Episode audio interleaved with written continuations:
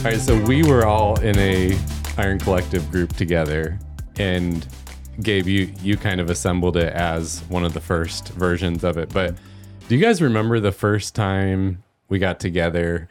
And Gabe, you were explaining like what we were gonna do together, but of course, people like me, I just I had this context of being in lots of Bible studies, so I'm like, all right, I'm ready, got my Bible, here we go, and then and you kind of explained how we were gonna do it, and um, it was it was a little bit like funny and shocking. Do you do you guys remember that?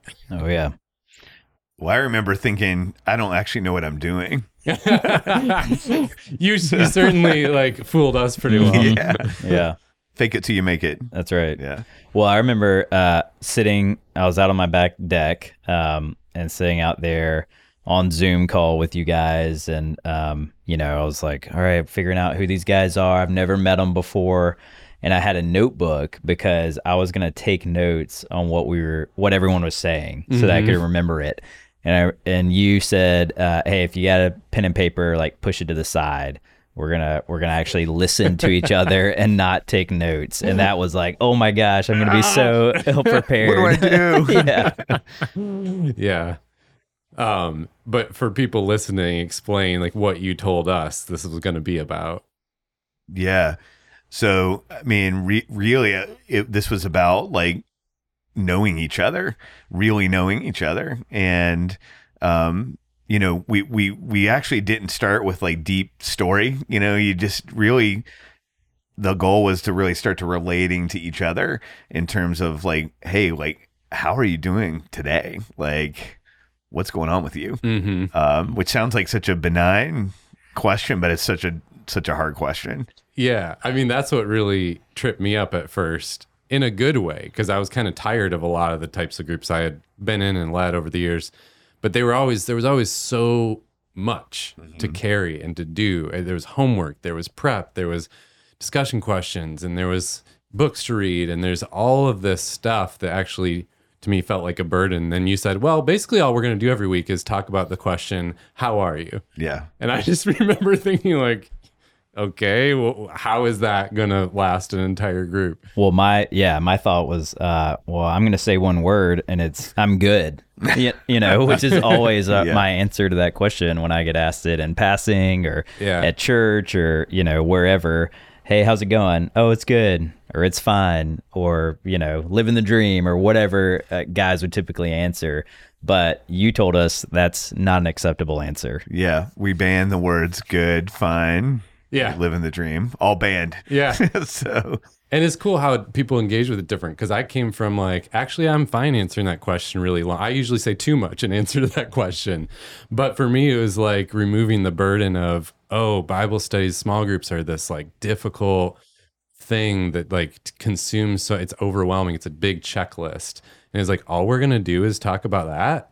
And to me, I was writing it off at first. And then the more I experienced it, it was like really life giving and freeing that all we do is talk about that question even as the leader, like there's nothing for you to prep. You've got one question. It's the same every time. yeah, it's like in some ways the easiest group to to lead in that way. Um, and I, I would encourage, you know, those leading groups or about to lead groups that like you don't have to have it all figured out.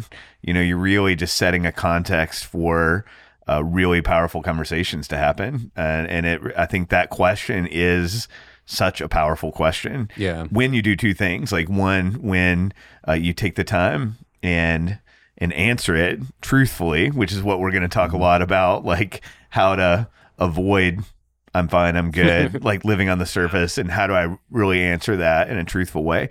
But the second thing is learning to listen really well, and that's the whole thing is like setting a context for real sharing and real listening to happen. Which it's like, let's be honest, like that doesn't happen very much Yeah. in, in our in our culture. Yeah. So so why is that question the basis of it? Like fill fill in a little more there. Yeah, so and and we'll get into like all the the depths of this later in in this series, but essentially as as people we're hiding. You know, we move through life hiding. Um, and we're hiding because we're we're ashamed and we're afraid, and those are really deep themes. But it's it's true. Like we we don't think that we're enough. We don't think we have what it takes. I think, especially as guys, like you know, we're we don't want to be vulnerable. Um, and so we we want to project this image that man, I've got life figured out, and that's how I want to show up in in my relationships. Is I, I've got it together, I've got it figured out. But the problem is, it's not true. Um, is that internally, none of us have it figured out. Internally, like we all are struggling, and um, the reason this question is so powerful, if you answer it truthfully, and if you're in a group where people can actually listen and respond appropriately, is that we begin to un- undo um, the hiding. And that's the whole invitation. The invitation has come out of hiding and into um, a journey of of real life together. And and for some reason, that question gets us there. Yeah, yeah. You also said this at one point, stuck with me that the understanding our smaller stories this question like how are you doing and learning how to answer that and talk about it in a in a better way it helps us to understand and get at our own stories which then in turn helps us to understand god's story better Yeah. Um, and I, I definitely experienced that in this group for sure Yeah, that's a great framing. Because it really, it, asking that question is really getting at the most micro version of your story. Like, because we can say, Steve, tell me your story, and we can talk about the events of your life and, you know, this bigger story that you have. But really, the question, like, hey, how are you doing today? Like, is is is an invitation to tell a micro version of your story and confined to today. Like today, what's your story? Uh, what's going on with you? And you're right. Like when we began to really understand the smallest version of our story and understand that we have one, that is the place where we connect with God because He has a story too. And guess what? He's involved in your story today as well. ron i'm curious like if or how you experienced that given what you said of that whole like yeah I, i'm just like i'm good. I'm fine. That type of like orientation to the question and then learning how to engage with it deeper. Yeah, I mean, I'll say for me that was a huge um, just journey. I mean, it it didn't happen overnight, you know, but um, that was so impactful for this from this group was just that journey for me of going, how am I really, and do I even have language to know that, you know, because I'm so used to just saying I'm fine or answering with, uh, you know, this is what's going on at work or this is what's going on with family with facts. Um, but I was never, um, I didn't really know how to get to man what am i feeling? What am i experiencing? How you know how's god working my heart right now? I didn't have language for that. And i think i mentioned that early on was like i don't even know what these words are. It's like learning a greek or hebrew you know a foreign language um to begin to put words to what i'm feeling and it takes time it's still you know it's still a process for me but um but that's what's been so huge is just beginning to unpack um, more of, of where I am currently um, and what's going on in my life and having language to do so. Yeah. Yeah, it was really similar for me. I think throughout the whole experience of answering that question better, I realized how much I stuffed my feelings and how much mm-hmm. that was a trend and a learned behavior and all the things. How much I just stuffed, stuffed, stuffed my feelings and what I was actually experiencing, which did now I, I see how much that prevented me from understanding who I am and which prevented me from connecting truly with God. Mm-hmm. Uh, well, and the reality is, like most most of the time, I think you get conditioned early on because you may have shared that with someone and they either tried to fix you or they walked away or they threw it back in your face in some way, you know, and it wasn't a safe space to do that. And yeah. that's what's beautiful about this these groups that are forming is that's the goal is that it's a safe space where you have um, a small number of guys that that are there for you that are committed to listening to you Yeah. um, and that you can share and not every space is like that and you know i think that's something that we've each experienced is um, we've been burned by that in the past but the beauty of a group like this is this is the place to to really unpack where you are Yeah. And just for anyone listening, especially if they're like hesitant about this whole experience, I think something that's cool I've seen for myself and others is you know how in church life, like Christians will, you either think this or say it. And you think, well, okay, I would like this kind of connection with God that the Bible seems to talk about and that people seem to preach about, but that's not what I'm experiencing. And I look around, that's not what most other people are experiencing. So, what's the disconnect?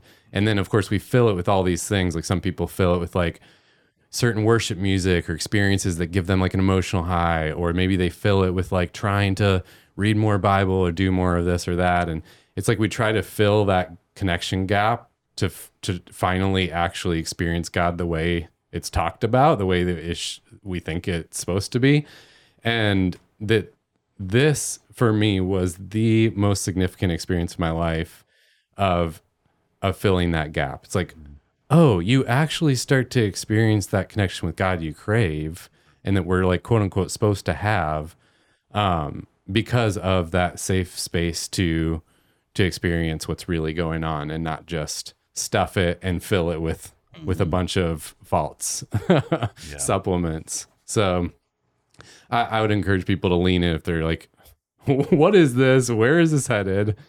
Um but gabe you were talking about identity and i think it, it'd be good to dive into that a little more Yeah, so I think like the the question "How are you?" it's it's the most basic way of of of asking about like, hey, what's really going on with you?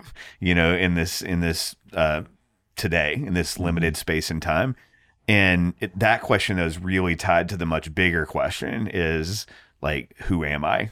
A, a question of of identity, because really my default answer to how how are you is really driven by who I actually think I am. And here's what I mean by that.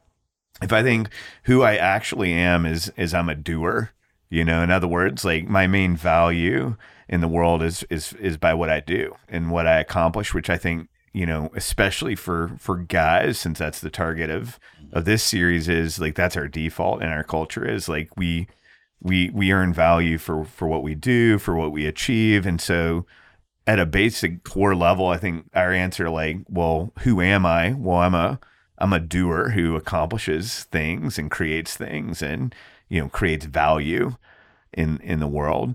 Um, but you know, I, you can also be what you know. you know, is that um, I am what I know. I'm uh, I'm a knowledgeable person, or you know, I, I possess um, this knowledge, and so and so that's who I am. Um, and it's really the most basic question of humanity is is is the question of identity. Who am i? And it's the question we're all pursuing right? Mm-hmm. and that's what we're getting at with that that question. Of course like what we're driving towards is this is the essence of of the good news. This is what uh, the christian faith is is all about which really i think separates it from all other religions which is you know it's it's really understanding that who you are um, has nothing to do with who, what you've done, what you know. Um, it has to do with the reality that God loves you and He sees you and He knows you, and that that's the source of your identity is your belovedness in Him. And so, what we're inviting as we sit in groups and and ask each other how how are you, what we're doing is we're setting the stage uh, to see one another and to know one another and that reflects the way that we're seen and known by by God um, not because of things we've we've done or accomplished but just just because we are mm-hmm.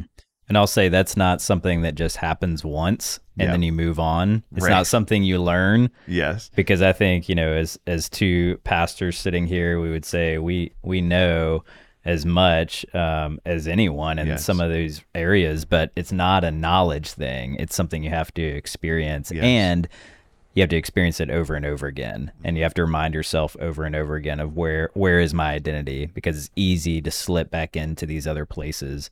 What I do, what I accomplish, what I know, instead of my identity is firmly rooted in Christ. Yeah. Yes. I agree. I think it's one of the most dangerous, slippery places you even hear it in the way that we talk because we often in the church talk about like salvation is yeah not not about what you've done it's about christ.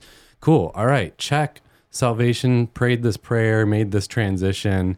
And then from there on forward it becomes about yeah but like am i keeping up and am i doing every day? Mm-hmm. and versus rooting back every day to yeah who am i really? Where does that identity come from? It's a subtle I, I think for years I thought I had made that shift and realized in this group, no, no, no, actually I I haven't at all. Um, I just know that identity identity thing is a knowledge piece, but in the day to day living, I I'm actually shaping my identity out of what I do. Yeah. Yeah. And that's the whole, I think that's the trajectory of Christian discipleship, right? Like that's the real essence of the invitation is to, to, to reimagine your identity. Um, and to your point, Steve, it's not a, you know, it's not a one time exercise. It's a, it's a process.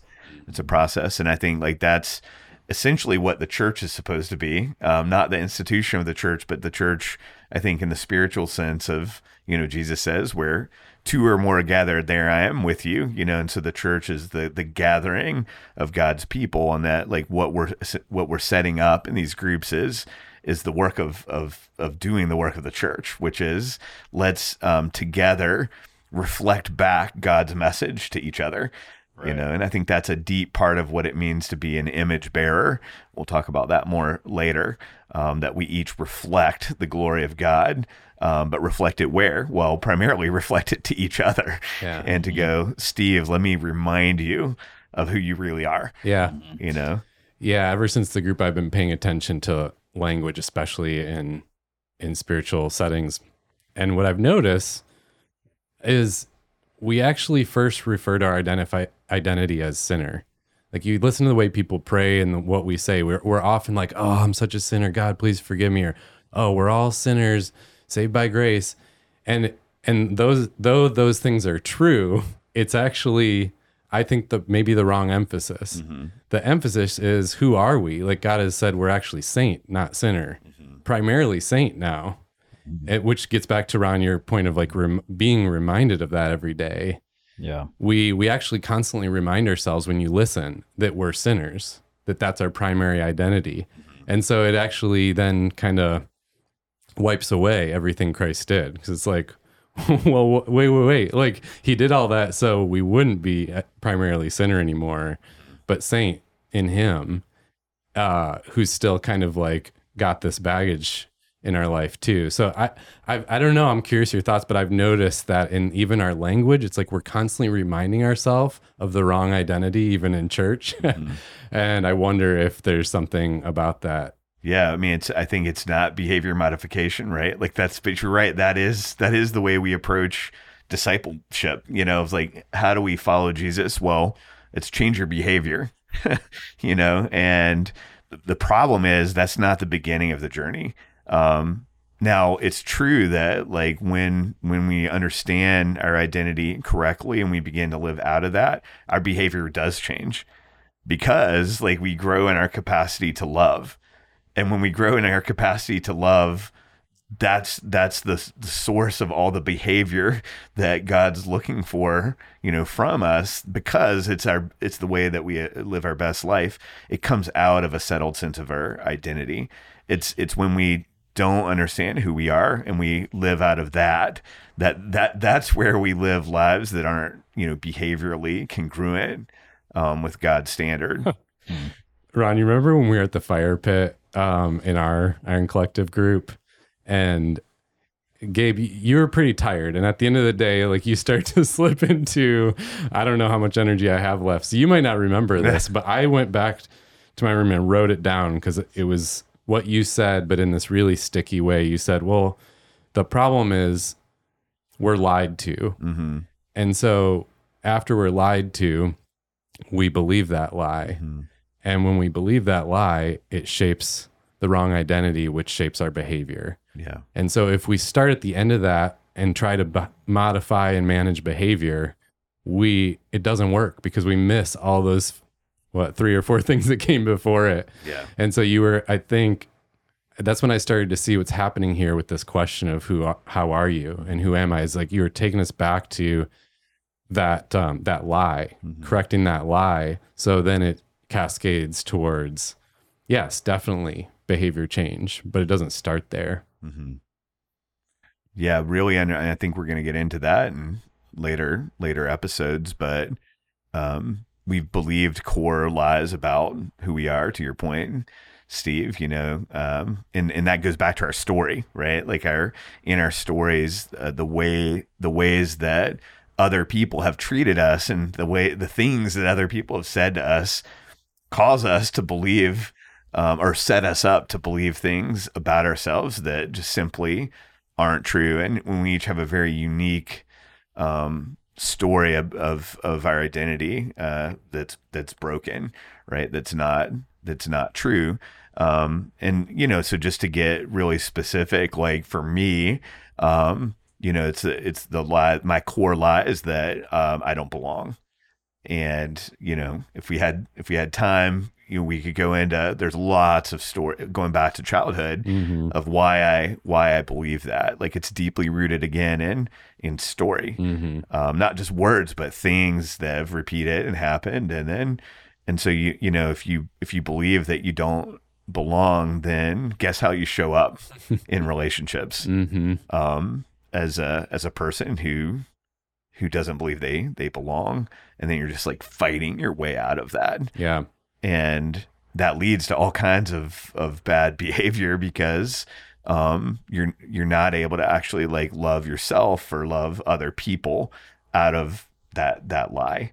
Yeah. instead just imagine the difference if i believe like hey that's that's not true. I'm actually like super loved and that's who i am.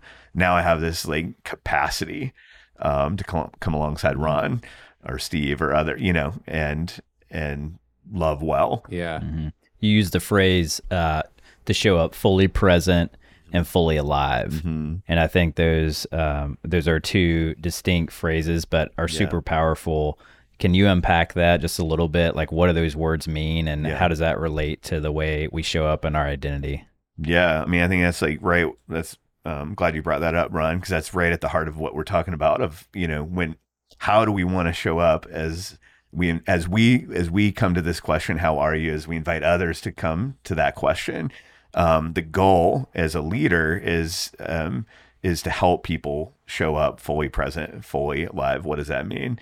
Um, well, showing up present means that like we're we're in the moment of that question and nowhere else. Um, and that sounds like a really simple thing, and it is conceptually very simple, but it's like maybe like one of the hardest things ever Yeah. because we're so distracted. Um, and you know, there's so many directions that our our thoughts can take us, that our emotions can can take us, that our schedules can take us. That you know, one of the hardest thing I think, especially for guys in this um, generation.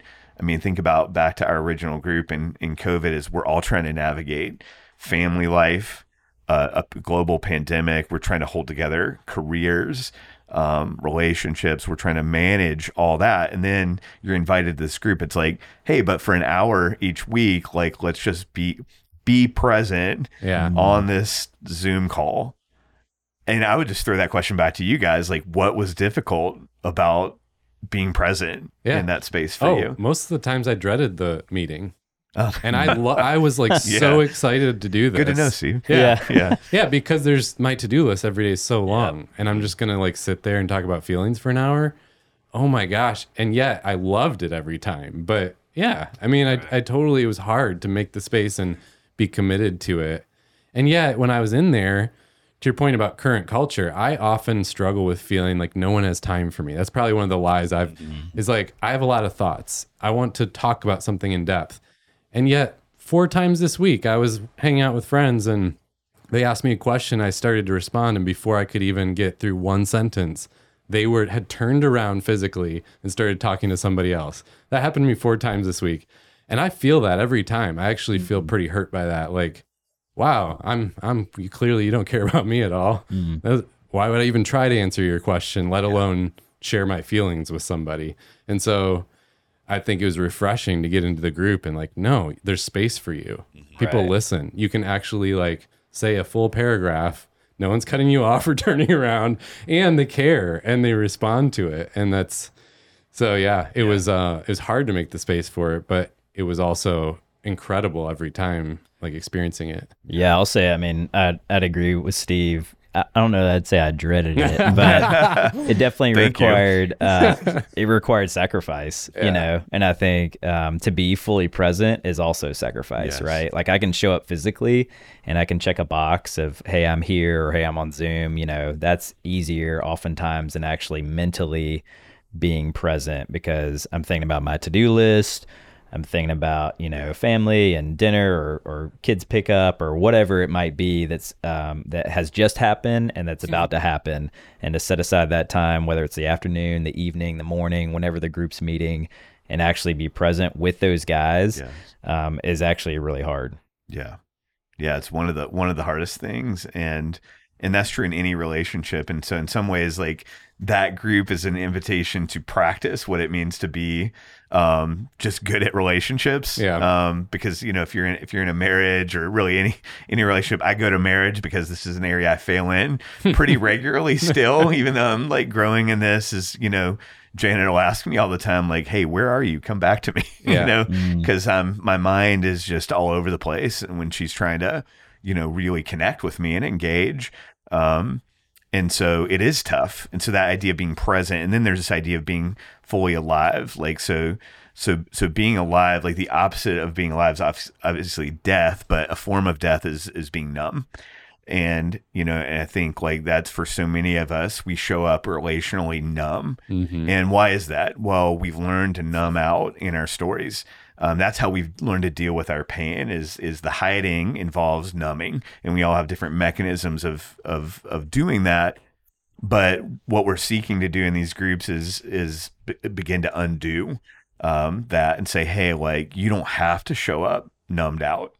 Um, you can you can show up feeling. We're going to talk a lot about why feelings are are so important. But to be alive means to feel. You know, like you hear people talk about that. If you've um, guys that have have been in a tough life or death situation and wondered if they were going to make it, and then you know, but when you feel pain, it, it can actually be an encouragement because you're like, I feel and I know I'm Yeah. alive Yeah. because I'm feeling. And I, I think, and that was definitely my story is, is, you know, at my lowest point of just really being numb and not being able to feel anything. Um, and we can't experience real life that way because you were made to love and you were made to receive love. Um, and it's the deepest longing of our hearts. Yeah. And we're meant to experience that in relationships, but we've forgotten how. Right. And It's- it's dangerous. I'll say, you know, it's Yeah. dangerous to be vulnerable. I know that Oh, word gets man. thrown around a lot in church circles, but that's the reality is that you, when you do um, open yourself up in that Yeah. way, you can get hurt uh, deeply and, and quickly. And I think that's the danger that we've all numbed ourselves to and shielded ourselves from is that pain. Yeah. Which is why I think these groups are important because it's it's not just a willy-nilly group. It's a place where you learn how how to make it a safe space, how to answer that question well so that it's not as dangerous. And um I I know I experienced that too, is realizing, oh, okay, this is a place where you can open up that way versus other places you probably shouldn't. Um and yeah, it, it did trickle into my marriage. We'll talk about this in other episodes, but for sure I experienced that um, improving our marriage in a lot of ways because yeah, I was also in the numbing out category. So we a lot of the relationship wasn't fully alive because I wasn't sharing how I was doing, where I was at emotionally. It was just about, you know, getting things done together and whatever. So I think we can get into that in other episodes. I would say one of the um, one of the tools, you know, when we talk about being fully present, um, that works really well is actually asking questions. And I think that's an underrated tool in our society. So often, you know, when someone's sharing something with me or when I'm um, listening to them, I'm thinking about the next thing I'm going to say, and I'm not actually listening to them. Um, but to ask a question and actually be curious and invite them deeper, maybe a question that they don't even know to ask themselves, is actually a really powerful tool. Um, and then to listen to their response, Yeah. you know, and not just say, "Oh, okay, that's great. Like, let me let me fix this or let me move on um, past it and share what I want to say." Um, but truly listen to their heart and what they're sharing. So I'm curious for you guys, like how have y'all experienced um, both being curious and active listening in in your own lives? Yeah. Well, yeah. I mean, it's one of the things to your point earlier that makes it a safe space and that makes it a place where we can and want to share how we're doing. Um, I mean, I'm a professional coach, so I ask questions for a living. So that wasn't new to me. But it's interesting. I say that because it was still transformative in this group, even though I do it all day long, because there was something different about in the group. We're trying to, um, we're trying to actually just be present with how we're doing versus solving a problem. Whereas, you know, in my world, often question asking is is around problem solving. So, uh, so yeah, I, I feel like I experienced a different version of it, and I already shared why how it impacted me was like no it feels like often in my life i i i'm not uh welcome or free to share. You know you're not listened to. Um you're rushed. Everyone's always rushed in today's world. Like we're used to short clips so give me a short clip. Mhm. and it felt very freeing. And like i mean literally i would just feel this like breath of fresh air that you could share and you're not rushed and there's no hurry there's nowhere to be Yeah, I mean, I remember the first time, uh, you know, being on the receiving end of that with my two my two friends that invited me to the week at the at the beach, and you know, just the radical generosity of somebody saying, "I'm going to ask you a question, and I'm just going to sit here for as long as you want, and I'm going to keep asking questions." And man, just to be present that way for somebody else to be present with you. I just remember what that felt like. I just felt so loved and so worthy. And it's amazing what that says to another person when when we so I, I would say for me it was just being on the receiving end of that and going, that was that was amazing. yeah Mhm. And I think it was how Jesus showed up too, by the way. I think that's like a thing we miss in the scriptures is like Jesus was a great question asker Mhm. and was obviously like super present. So I just Yeah. like wanted other people to experience that Yeah. too, And you know. one of the things that you you asked us to do early on, which I thought you know at the time felt like so elementary, was to say thank you to the Mhm. person who had just shared, Yeah. um, shared their part of their story or their heart or maybe something deep and been really open. And instead of there being this lull or silence or Awkward silence. uh, man, you should you should pray about that. Um, just saying thank you to them. Yeah. Like thanks, Gabe, for sharing that. Um, Right. And then you know maybe there's a question or a way that you can relate to them that doesn't make it about you, Yeah. um, but just reminds them like I'm here with you, Yeah. um, and I'm present with you. yeah. Yeah. So practically, what are some of those like how how to around being curious and and listening?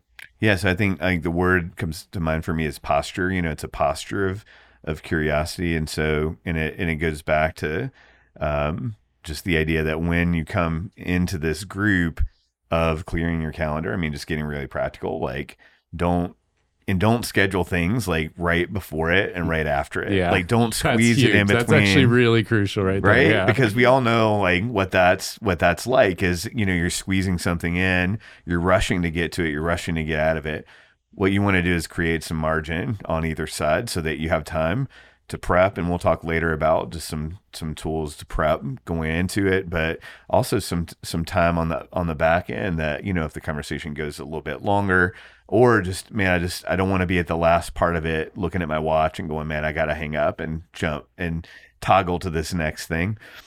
I think that just that posture having a generous posture with your time is part of it. I think eliminating noise you know especially a lot of these groups happen in digital spaces. And uh, t- to be honest even when they're in person it's a digital space because we all have phones and tablets and computers and all these um like forms of distraction. So i think it's like you know really having uh technology discipline. Yeah. if you're especially if you're on a you know if you're on an online environment like a zoom call or something uh, don't have other windows open.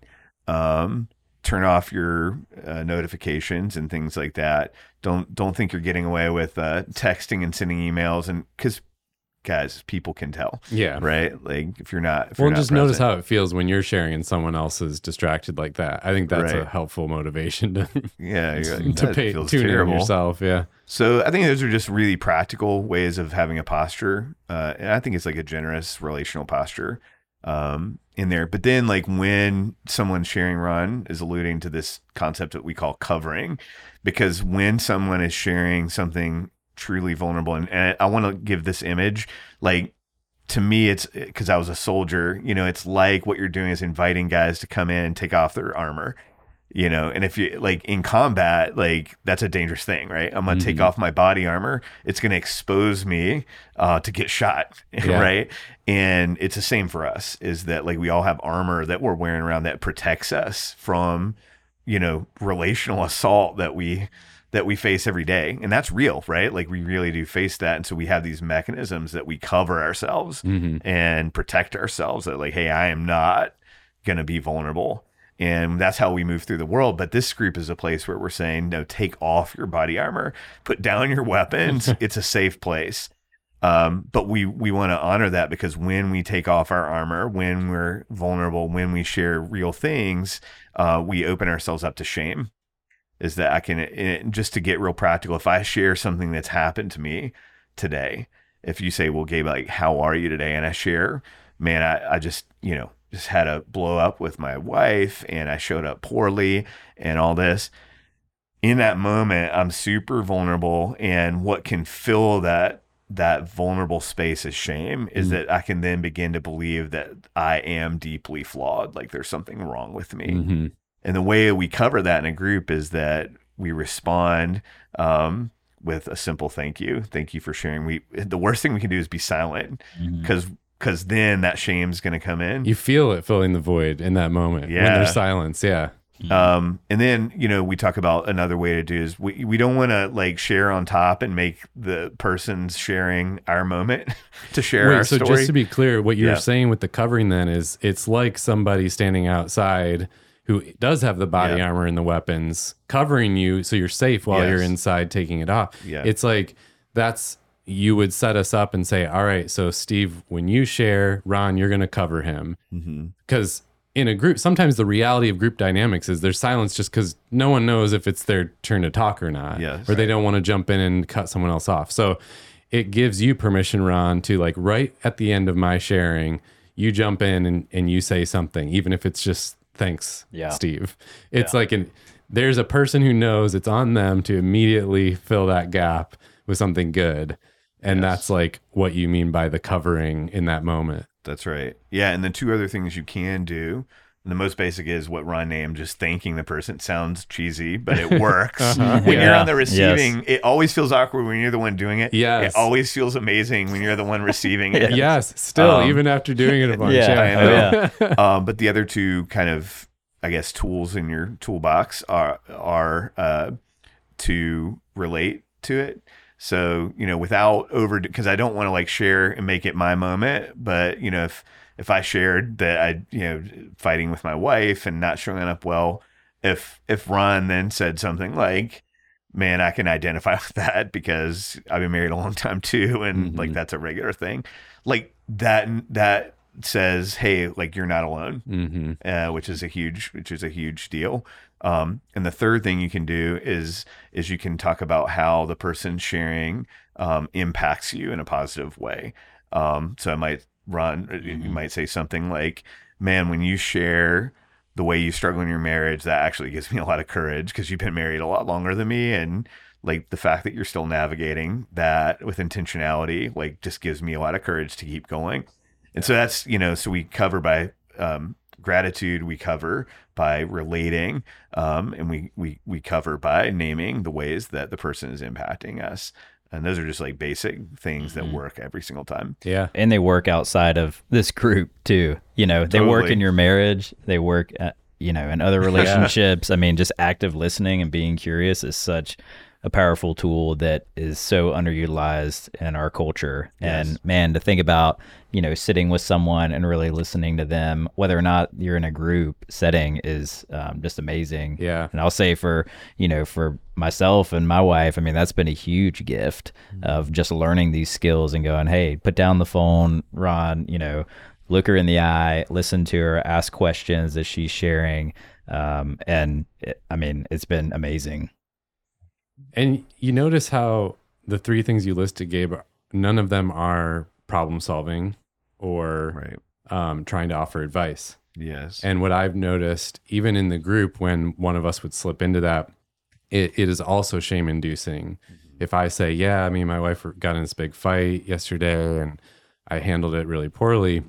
And then you say, Yeah, like actually, one of the things that works really well for that, Steve, is da da da. even though you're trying to be helpful, it induces shame because I'm like, Yeah, well, in my head, I'm like, Yep, I am a big screw up. Yeah. You dummy, you should have known that. yeah.